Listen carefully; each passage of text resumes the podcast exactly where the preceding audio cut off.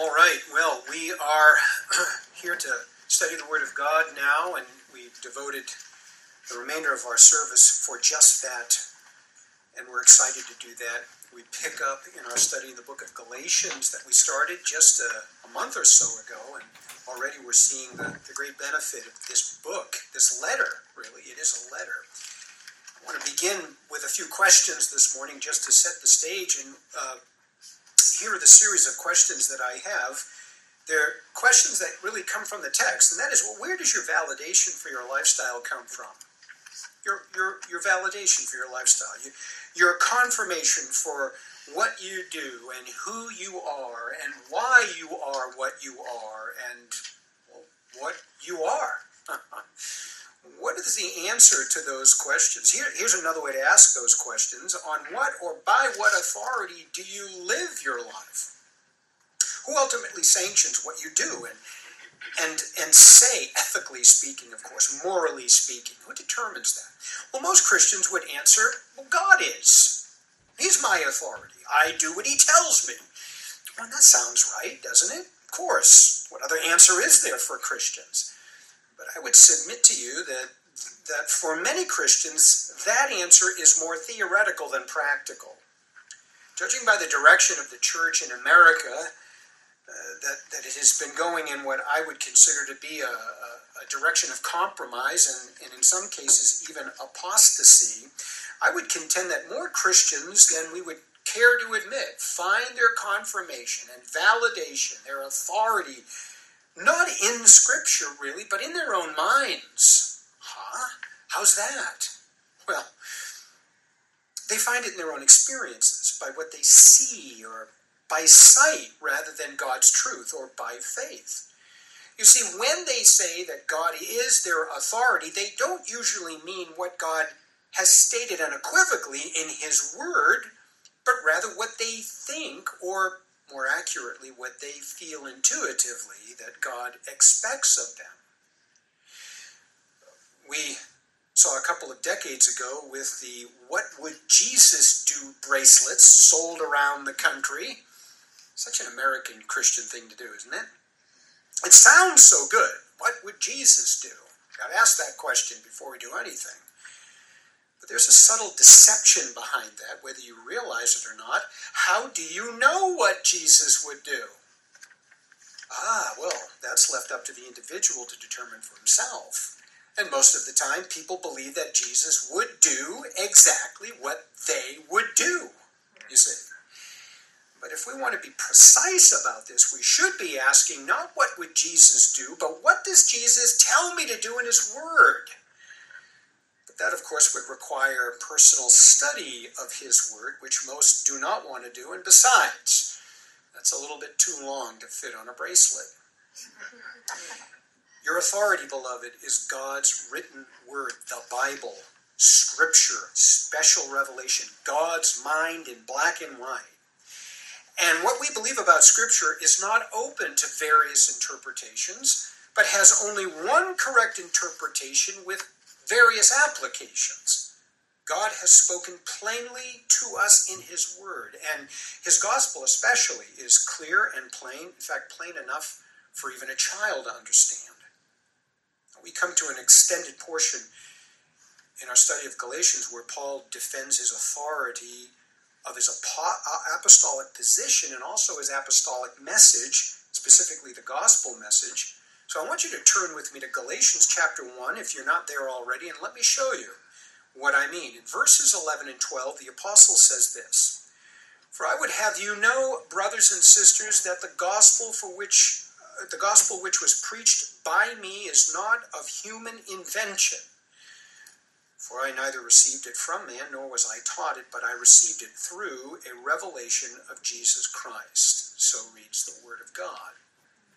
As we make our way through these two verses this morning, I want you to keep in the back of your mind, in your brain, how vital it is to our spiritual lives that we preserve and protect the authority of God's Word for morality, for ethics, for life and godliness. How important is this? Now, before we mine this text for its spiritual truth, let's let's remind ourselves once again that we're reading a letter, right? A letter, a piece of personal correspondence from Paul to his spiritual sons and daughters, the Galatians. It is a heartfelt letter. Hopefully, you've picked this up as we've worked our way through just a little bit so far. It's a heartfelt letter that takes the form actually of a strong rebuke. We also made the point that that that letter writing is not really as good as in person. We didn't have to really argue that. I think we all know that. Verbal communication is in person is much better where you can see the person that you're talking to see his nonverbal expressions get a better idea of his attitude and, and his actions in, in the whole communicative process letter writing has a greater risk you see of being misinterpreted you may write a letter that is cogent and well thought out but not always not always are you sure that you're going to get your tone across or convey your message in the spirit intended. Isn't that why emojis were invented? You know, in our new world of social media, to be sure that you don't take something that I say negatively that is meant to be taken positively, I stick a little smiley face at the end of the sentence. Emojis convey tone. And we see why, because a lot of that's missing in text. They let the recipient know our mood. In the days before social media, when letter writing was still the norm, which was not too long ago, we conveyed the tone of our message in various ways with figures of speech, changing up the word order, using rhetorical questions, sarcasm, and emphasizing certain words, maybe maybe writing them out in big capital letters, you know. And it was and it was no different from Paul in the first century. Let me show you what I mean. This is to convey tone. Now remember, this is a personal piece of correspondence. The first word in verse 11 is one example of what I'm talking about. Your translation may have for, F O R, the little word for. but that doesn't really carry the force of Paul's tone. This word translates a Greek conjunction that has a few meanings, but here it certainly is meant to carry over Paul's emotional outburst that he has in verse 10. In our study of that verse, we argued that Paul was, of course, denying the accusation that he was customizing his gospel to please his audience. That's a, a thought that was repulsive to him. He states for the record that he, as a slave of Christ, does not preach to please men but God. And he's about to give his reason why in the rest of chapter 1 and most of chapter 2. So, this connecting word for is best translated. And the reason why is this. So, it conveys the reason. It shows us that he's going to give us the reason. You can get a better idea when you read, read it with verse 10. The essence of the two verses together goes something like this No, I'm not pleasing men. And no, I don't tailor my gospel for each audience so that people will accept it. And this is the reason why. That's the little word for. We could put it in the form of a question if you prefer. And do you know why it's preposterous that I would ever seek to please men rather than God with the gospel message that I preach? Yeah, all that's in the little word for. Or we can even get closer to his attitude with this just in case you missed it the first time around when I preached this unique gospel, here's the reason. Paul, Paul's disgust over the accusation that he tailors his gospel to, to, the, to appeal to his audience carries over in this little word for. Here's another example. Another example is how he of how he communicates his tone is in the next phrase. Your translation might say, I make known to you, brothers and sisters. and that's a literal translation. I make known to you. But it doesn't express Paul's feelings very well. Now, what you need to understand, and you wouldn't know this, know this ordinarily, uh, this phrase translates a Greek verb that was used in first century Hellenistic letters to formally introduce an assertion or a fact formally.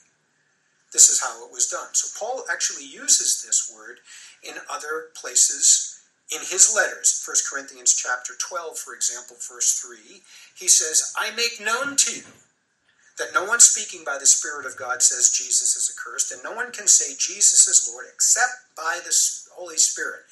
A very important fact. He makes this assertion formally. Another is 2 Corinthians chapter 8 verse 1. Now, brothers and sisters, we make known to you the grace of God which has been given to the churches in Macedonia. okay, so Paul uses it the same way here in verse 11 to assert that his gospel was not a human invention. But of course, the Galatians already knew that. Paul is telling them something that they already knew, but apparently they had not taken to heart. When someone states, beloved, what is obvious to you, as if he is teaching you something new, his intention is not to give you information but to cause you a bit of shame. We need to see that Paul is shaming the Galatians a bit because they knew better. And so a better rendering of this might of I make known to you, brothers and sisters, would be something like, for your information, brothers and sisters, or just in case you missed it the first time around, brothers and sisters, or if you were paying attention, brothers and sisters, or let me explain it to you again and state for the record. By introducing his intention to state the obvious, he means to bring shame upon them. And Paul is firm about it. Now, don't mistake firmness for disrespect or spite. The Galatians were Paul's spiritual sons and daughters in Christ. He loved them. He cared for them. He knew that they needed a firm talking to if he was going to snap them out of the spell that the Judaizers had of them. Let me, let me then read verse 11 for you in context with verses 9 and 10 in a way that I think best captures Paul's mood. Here we go. If anyone is preaching to you a gospel contrary to what you received, he is to be accursed. There, does that sound like I'm trying to seek the favor of men or God? If I were trying to please people, I would not be a slave of Christ. And just in case you missed it the first time around, brothers and sisters, my gospel is not the invention of man. Wow. This is a rebuke. Paul means business. Now, when you put it that way, we have a clear idea of his tone. He's urgent, he's serious, in debate mode, and ready to make a defense for his apostolic office. He's not fooling around. This situation is a serious matter. He speaks to their shame. Paul rehearses with the Galatians what was obvious to them, what he no doubt told them in his first missionary journey when he was with them that he received this calling and this message directly from the Lord Jesus Christ. The false teachers criticized Paul's message by raising doubts in the minds of the Galatians about his apostolic calling. The two are related. So Paul addresses both these issues, his calling and his message, but he starts with the message first it's in verses 11 and 12, which I just read a little moment ago, and I'll sum them up this way Jesus himself gave the gospel as special revelation. That, I think, is the main idea. Well, let's see how Paul argues this. He says, first of all, that the gospel of Jesus Christ is of divine origin. Divine origin. Verse, verse 11 and first part of verse 12. The gospel which was preached by me is not of human invention, for I neither received it from man nor was I taught it. Now, I love Paul's declaration of the origin of the gospel because it comes with an unav- with unavoidable implications about the Christian faith. I wish we could enumerate the many of them. Here are just two right off the bat that we would do well to remind ourselves of, just implications of this.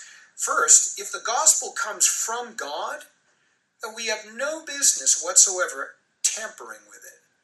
That's one implication. It's not our it's not ours to do with as we please. Here's another. If Paul was accused of changing it to please people, well, then it makes sense that the true gospel is sure to offend, right? if you have to change any part of it to make it more pleasing, then it is by nature offensive. But we might add, it's the offensive gospel that is God's means both to save whom he will and harden whom he will. We can get more specific because the apostle does. When he says that the true gospel is not a matter of human invention, he explains further in verse 12 what he means. He means, first of all, it is not a product of the human heart. For I neither received it from man, he says. The gospel that Paul preached was a divine message. He didn't make it up, and neither did anyone else. In fact, it is not a product of the human heart, but a product of God's mind. And when you think about this a bit further, you have to admit that no depraved heart would ever devise such a gospel, right? Do you ever sit down and write this gospel? Why do we say that? Because it points out the fact that we have all sinned and fall short of the glory of God, and the wages of sin is death. Because it condemns us there's that offense again. We would never devise a gospel like this. We know the kind of message that the depraved mind prefers. We hear it all the time, expressed in, in many different ideologies the social gospel, the prosperity gospel, the view that man is inherently good and can achieve heaven by his own, uh, own works, or that there are many ways to God, that everyone will be just fine, and on and on it goes most fashionable one today, I believe, is this one. You are your own God, and you can recreate yourself into whatever you want to be. How do you like that one? That sells. If you feel like being someone else or something else, go right ahead. You are. You are what you feel. You have the power to create. You are your own God. Now, that's the same lie, by the way, that Satan gave to the first couple back in the garden. Those, it seems to me, really are the kinds of messages that come from the world. And the one that comes from American Christianity, beloved, is really no better. At best, misguided and compromised American churches simply emphasize the positive parts of the Bible or the message and they leave out the offensive parts. They say, you can go to heaven, just believe that God loves you and has a wonderful plan for your life, etc. The Judaizers of Paul's day, who infiltrated Galatia, they customized their gospel for sure. They customized the true gospel, adding works to it. And in so doing, they turned it into a false gospel. As we'll learn later, Paul tells us that their motives for tampering with the gospel were all self serving but that's later. Once you add to the pure gospel of grace, you take away from it any of its important integral, integral parts, you then effectively turn the gospel into something else. That's just the way it is. And the new product that goes by the same name is not the means by which God works through to regenerate souls. God does not work through it because it's no longer His Word. Paul says here that we received, what, what we received, or what he received rather, was not a human message devised in the depraved human heart, but very much a message that came from Christ himself. He said the same thing in different words in 2 Timothy 3.16. He said, all scripture is God breathed, came right from his mouth. And our gospel is the result of God speaking his mind. It's an inspired message and the only one of its kind.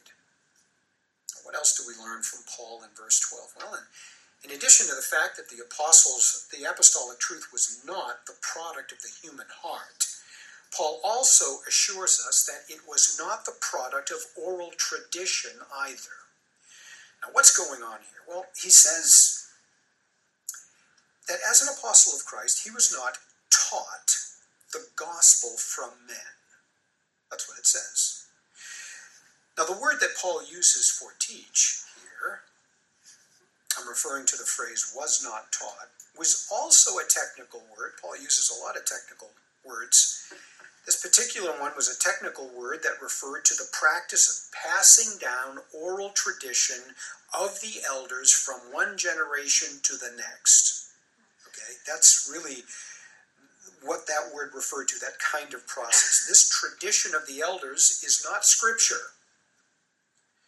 In fact, one of Job's false counselors, Bildad, you may remember, there were three false ones, offered Job counsel that was founded on human tradition from past generations, which is neither absolute nor scripture. This is what he said to Job For ask the previous generation and pay attention to what their ancestors discovered. Since we were born only yesterday and know nothing, our days on earth are but a shadow. Will they not teach you and tell you and speak from their understanding? Well, their understanding was quite wrong. More obvious example of this would be the tradition of the Pharisees that Jesus condemned in the Gospels. That rabbinic tradition, which was human con- commentary on God's Word and and human rules set up around God's word that was passed down orally from one generation to the next. Eventually, it was codified. You'll find it in the Talmud and the Mishnah. Now, there's nothing wrong, by the way, with this mode of communication, that is, the passing down of information from one generation to the next, as long as the information that's communicated is God's truth, you understand. The tradition that was passed down within Israel was not, and Jesus let the religious leaders of his day know that. His accusations against them are in Mark 7. He said, teaching as doctrines the commandments of men, neglecting the commandment of God, you hold to the tradition of men. He was also saying to them, You are experts at setting aside the commandment of God in order to keep your tradition. You see how this works. But millions of saved Israelites, I'm talking about the remnant, they did catechize their children from one generation to the next with scripture. And this was the way that important ethical spiritual teaching was preserved in the godly line of Israel. Christians do the same thing today, at least they should.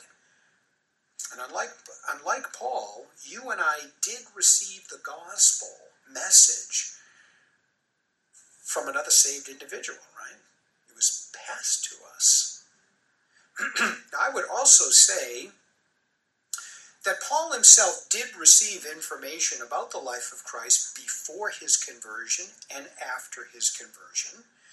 That's also true. He doesn't deny that. Before his conversion, to see if you can just picture this. It's it's really something uh, that uh, that we wouldn't ordinarily think about. But Paul would have heard plenty of testimony from those Christians that he persecuted. Did you ever think about that? He, they would have spoken of the fact that God confirmed Jesus through miracles and that he rose from the dead and ascended to heaven. Paul would have heard this. He heard Stephen preach before he approved his death. But historical facts about Jesus from others before conversion was not the gospel and it was not saving. As Leon Morris notes in his commentary, to know these facts is not to know Jesus. Paul has no knowledge of the risen Savior. Paul saw, Paul saw no significance in them. And besides, Paul rejected Jesus' resurrection. After his conversion, Paul did see the other apostles and did hear their stories of the Master and his three and a half year ministry. In fact, in 1 Corinthians 15, Paul claimed that Jesus appeared to Cephas and then the 12. After that, he appeared to more than 500 brothers and sisters at one time, most of whom remain until now, but some have fallen asleep. Then he appeared to James and then to all the apostles. Now, he, he would have learned that from the apostles. He would have also learned about the institution of the Lord's Supper from them. He says in 1 Corinthians 11:23, "For I received from the Lord that which I also delivered to you, that the Lord Jesus on the night he was betrayed took bread in the same way he also took the cup and so on." So that's all fine. They certainly filled him in on the new Christian tradition, but certainly not the gospel. Oh no. By the time Paul met the Jerusalem apostles, he was already saved. He hadn't talked with them. Paul received the gospel and embraced it at his conversion on the road to Damascus, where Jesus appeared to him and gave him the gospel. He heard it there with new ears and believed it. And it was then that Jesus commissioned Paul to be an apostle on that road. So, by using his te- this technical word for passing down the information from one generation to the next, Paul flatly denies that he ever learned the gospel from men. Rather, he received it straight from the Lord's mouth, unlike Paul's opponents, in fact, who did receive their information from the apostles. And they skewed it. And while we today don't receive the gospel the way the apostle Paul did, what we have received by the faithful preaching of others is no less the word of Christ, it is the pure gospel. Uh, we cannot claim to have received it directly from the Lord as Paul did, but we can, with Paul, claim that the gospel that we have is part of that apostolic truth that Jesus taught. And that brings us to the other half of Paul's thesis. The gospel of Jesus Christ is special revelation. Paul's gospel came from Christ in a revelation. That's what he says. But I received it through a revelation of Jesus Christ. Paul's gospel didn't originate from the human heart, nor was it passed down to him by his ancestors, as all his Pharisaical teaching was. He was already made. He had already uh, made the point that Scripture is the inspired Word of God, and the process of inspiration has nothing to do with human instruction and everything to do with the working of the Holy Spirit. Let me just digress for just a moment and speak to this process of, of, of inspiration. In 2 Peter chapter 1, we heard read today a, a little bit of this. In verses 20 and 21, Peter says, But we know, first of all, that no prophecy of Scripture becomes a matter of someone's own interpretation for no prophecy was ever made by an act of human will, but men, moved by the Holy Spirit, spoke from God. Again, in 1 Corinthians 2.13, Paul also speaks to this process when he says, We also speak these things, not in words taught by human wisdom, but in those taught by the Spirit, capital S, combining spiritual thoughts with spiritual words. It's a very mystical process. And, and the basic understanding is that the Holy Spirit moved the men to write. That's really all we can say. They wrote what they wanted, and what they wrote was what God wanted. F. F. Bruce puts it this way quote, God moved the writer to record the content God wanted us to have in the manner that he wanted, so that what, what we got was the message that he wanted. Also in Hebrews chapter 1 verse 1, it says, God who at various times and various ways spoke in time past to the fathers by the prophets, has in these last days spoken to us by his Son. Now, there are two levels of communication in Hebrews 1 verse 1.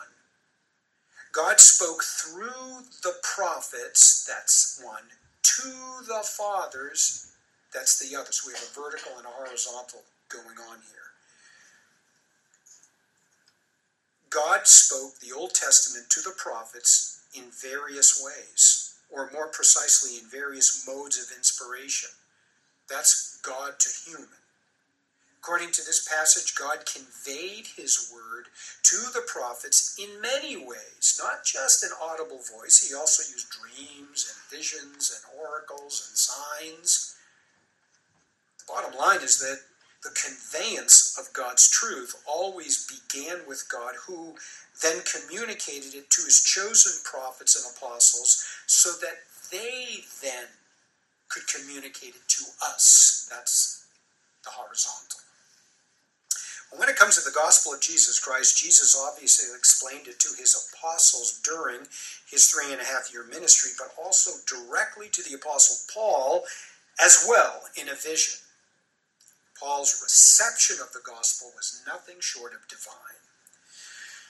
Now, you and I receive the gospel from others who witness to us, right? We have. That's how we heard the gospel. And they received it from others, and those received it from still others, and on and on it goes. We received this, we received it in this way, the Galatians received it in this way. And there really is no other way to receive the gospel, really, by the preaching of the word. Paul talks about that in Romans.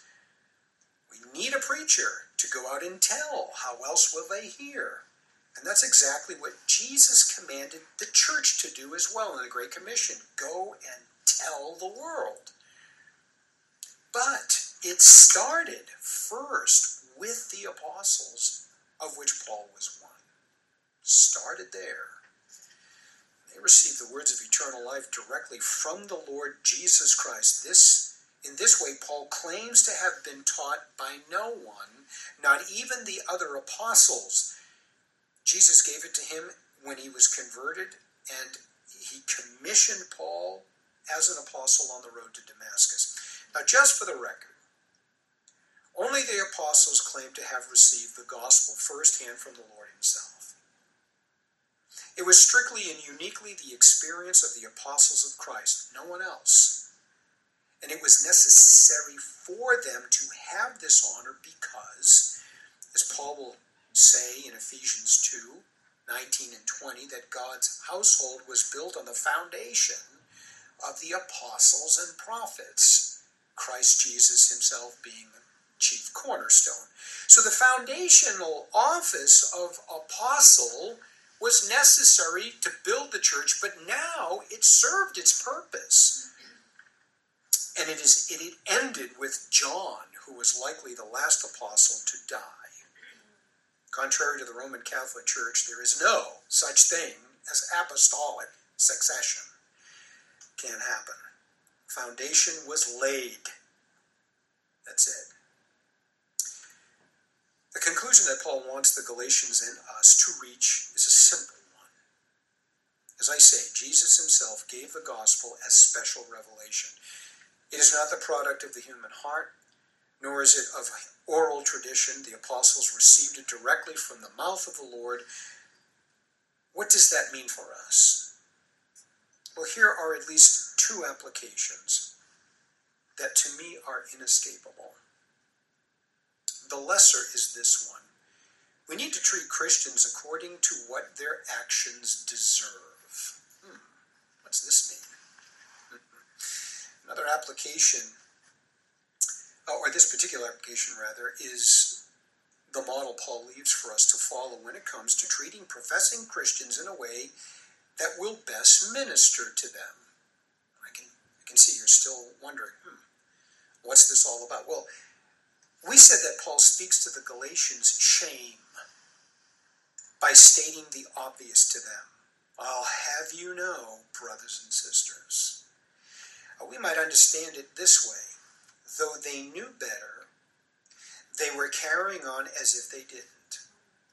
So Paul speaks to them in a way that their behavior deserves. They were displaying apostate tendencies, pulling away from orthodox truth of the gospel, acting as if they had not known it, which is why they listened to the Judaizers. So Paul treats them according to what their behavior deserves. And therein lies the principle for us. Treat fellow Christians according to what their behavior deserves. We have to start there. Why? Well, there's no other way to treat someone without knowing their heart. We cannot know their heart unless they tell us. There are times, no matter if it's a text or in person, when we have to be frank with another believer who has turned aside from the straight way and heads in a wrong direction, one that will actually cause him serious harm, cause serious harm to his to his spiritual walk with Christ. In order to give him a wake-up call, we need to respond to this person as his attitude and behavior deserves. as the proverb says, answer a fool according to what his folly deserves. That's what I'm talking about. We might begin by rehearsing with him the basic truths of the gospel of gospel living. Since he knows better, this will evoke in him a certain amount of shame and embarrassment. We have a precedent for this, by the way. I'm not making this up. We have a precedent for this for, for this from Jesus himself. In Matthew 15, where he leaves for us the process of church discipline, in verse 18, where Jesus speaks of the fourth stage of church discipline, we read this Treat him, that is the sinning believer, like an unbeliever. That's what he says. And this is one of the most glaring examples. Here is a person that refuses to repent and has been removed from membership by this time. For all we know, since we cannot know his heart, he is a fellow believer.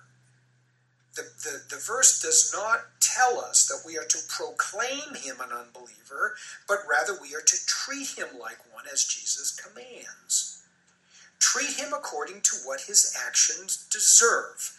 So we state the obvious to him by evangelizing him. There's nothing more embarrassing to an unrepentant Christian who has been baptized and once held membership in good standing in the church than to be evangelized. Think about that. What are you what are you doing? Giving me the gospel? I'm already a Christian, he protests, and we say, but you're not acting like that. Sometimes the best thing that you can do with a fellow Christian who's been captivated by sin and carrying on in a way that is not consistent with his confession is to state the obvious to him and in a way that stuns.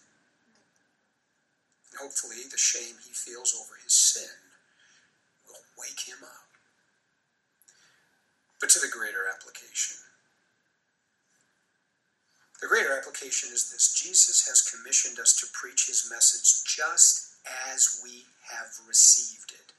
And that last part is very important. Just as we have received it.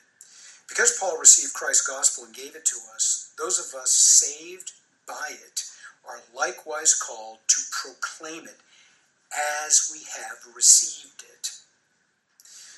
The fact that the Galatians were entertaining a variant gospel, a variant of the true gospel, and understood it to be the real deal indicates that they missed what made the gospel unique. There is an Old Testament formula. I know you know it. God uses it when He wants to stress to His people that they should obey His word as He has given it, exactly as He has given it. We find it, for example, in the early chapters of Deuteronomy. It goes like this Deuteronomy 12:32 Whatever I command you, you shall be careful to do. You shall not add to nor take away from it. That's the formula, all over Deuteronomy. The sage in Proverbs 30, verse 6 says the same thing.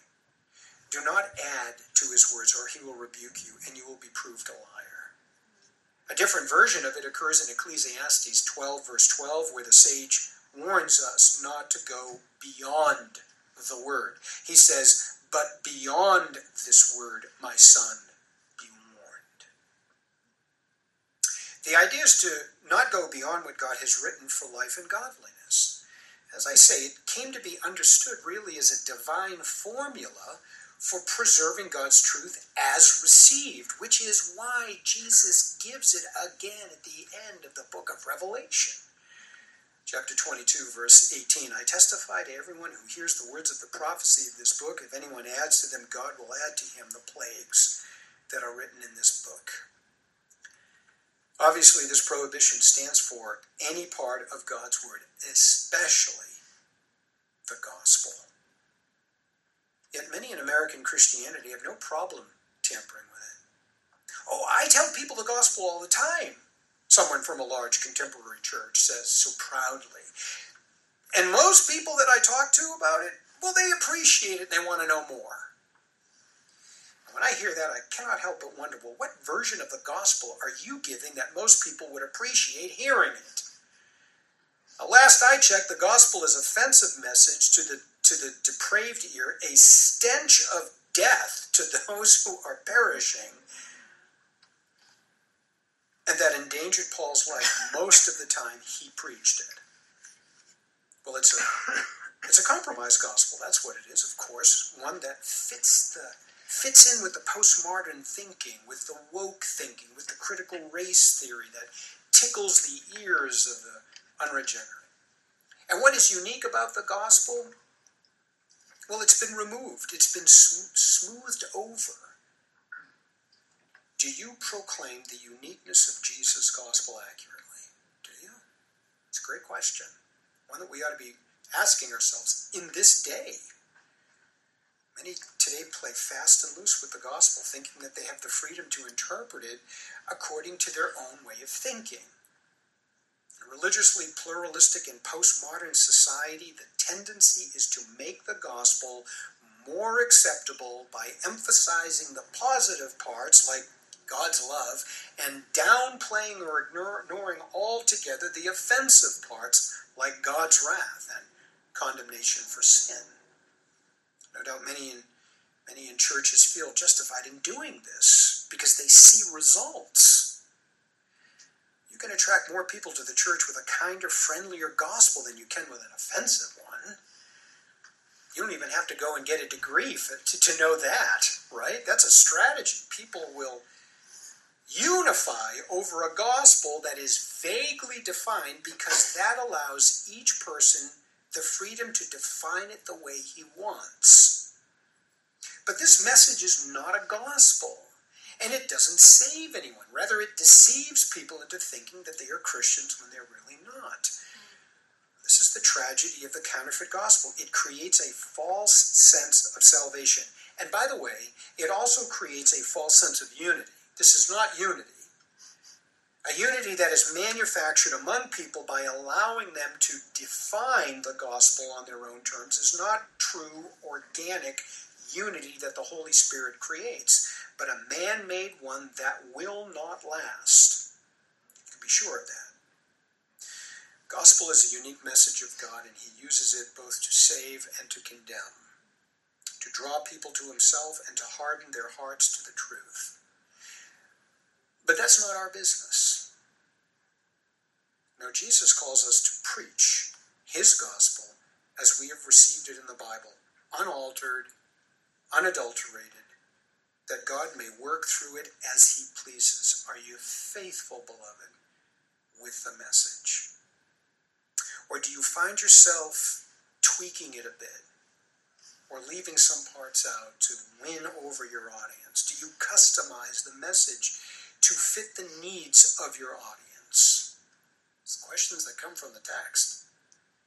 Remember, what God has given us in the gospel is the norm for living. It is the standard for life and godliness. It is not compatible with any other worldview or philosophy of life. So let's proclaim it as we have received it and leave the results to God, whose will, of course, is perfect.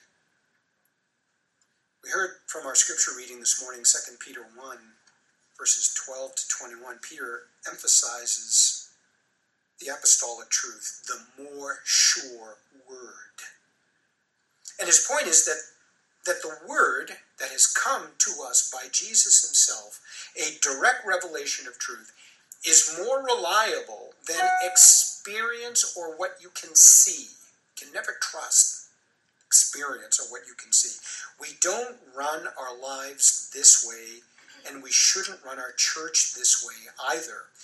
In the 1689 confession that we recite together every Lord's Day, the divines mention in their article on the church that every legitimate church conforms to Christ's mind as declared in his word which is our authority to conduct worship and discipline that He has instituted for us to observe. That's what they said, and they were right. Don't trust what seems right or looks right or might be confirmed by your experience because all of that will dissuade you from preaching the truth as you have received it. It may not attract everyone, it may turn people away, It may make a lot of them angry with you to the point where they persecute you will do all these things, yes, but you proclaim the truth to the glory of God. And you must be content to leave the consequences of your obedience to Him. Our Father, we're grateful for this truth that you have preserved for us in this fascinating letter, a letter, a personal letter of the apostle a letter of love, really, that, that drove him, motivated him speak frankly and the truth.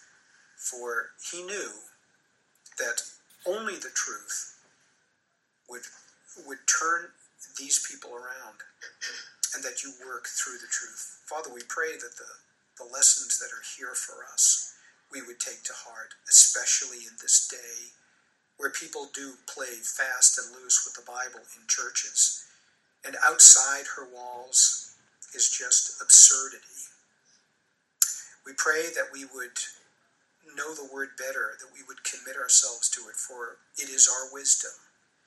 And we pray that you would be honored by the way we wield it, and that you would use our efforts to be true to the word for the benefit of your church as well. We pray in Jesus' name.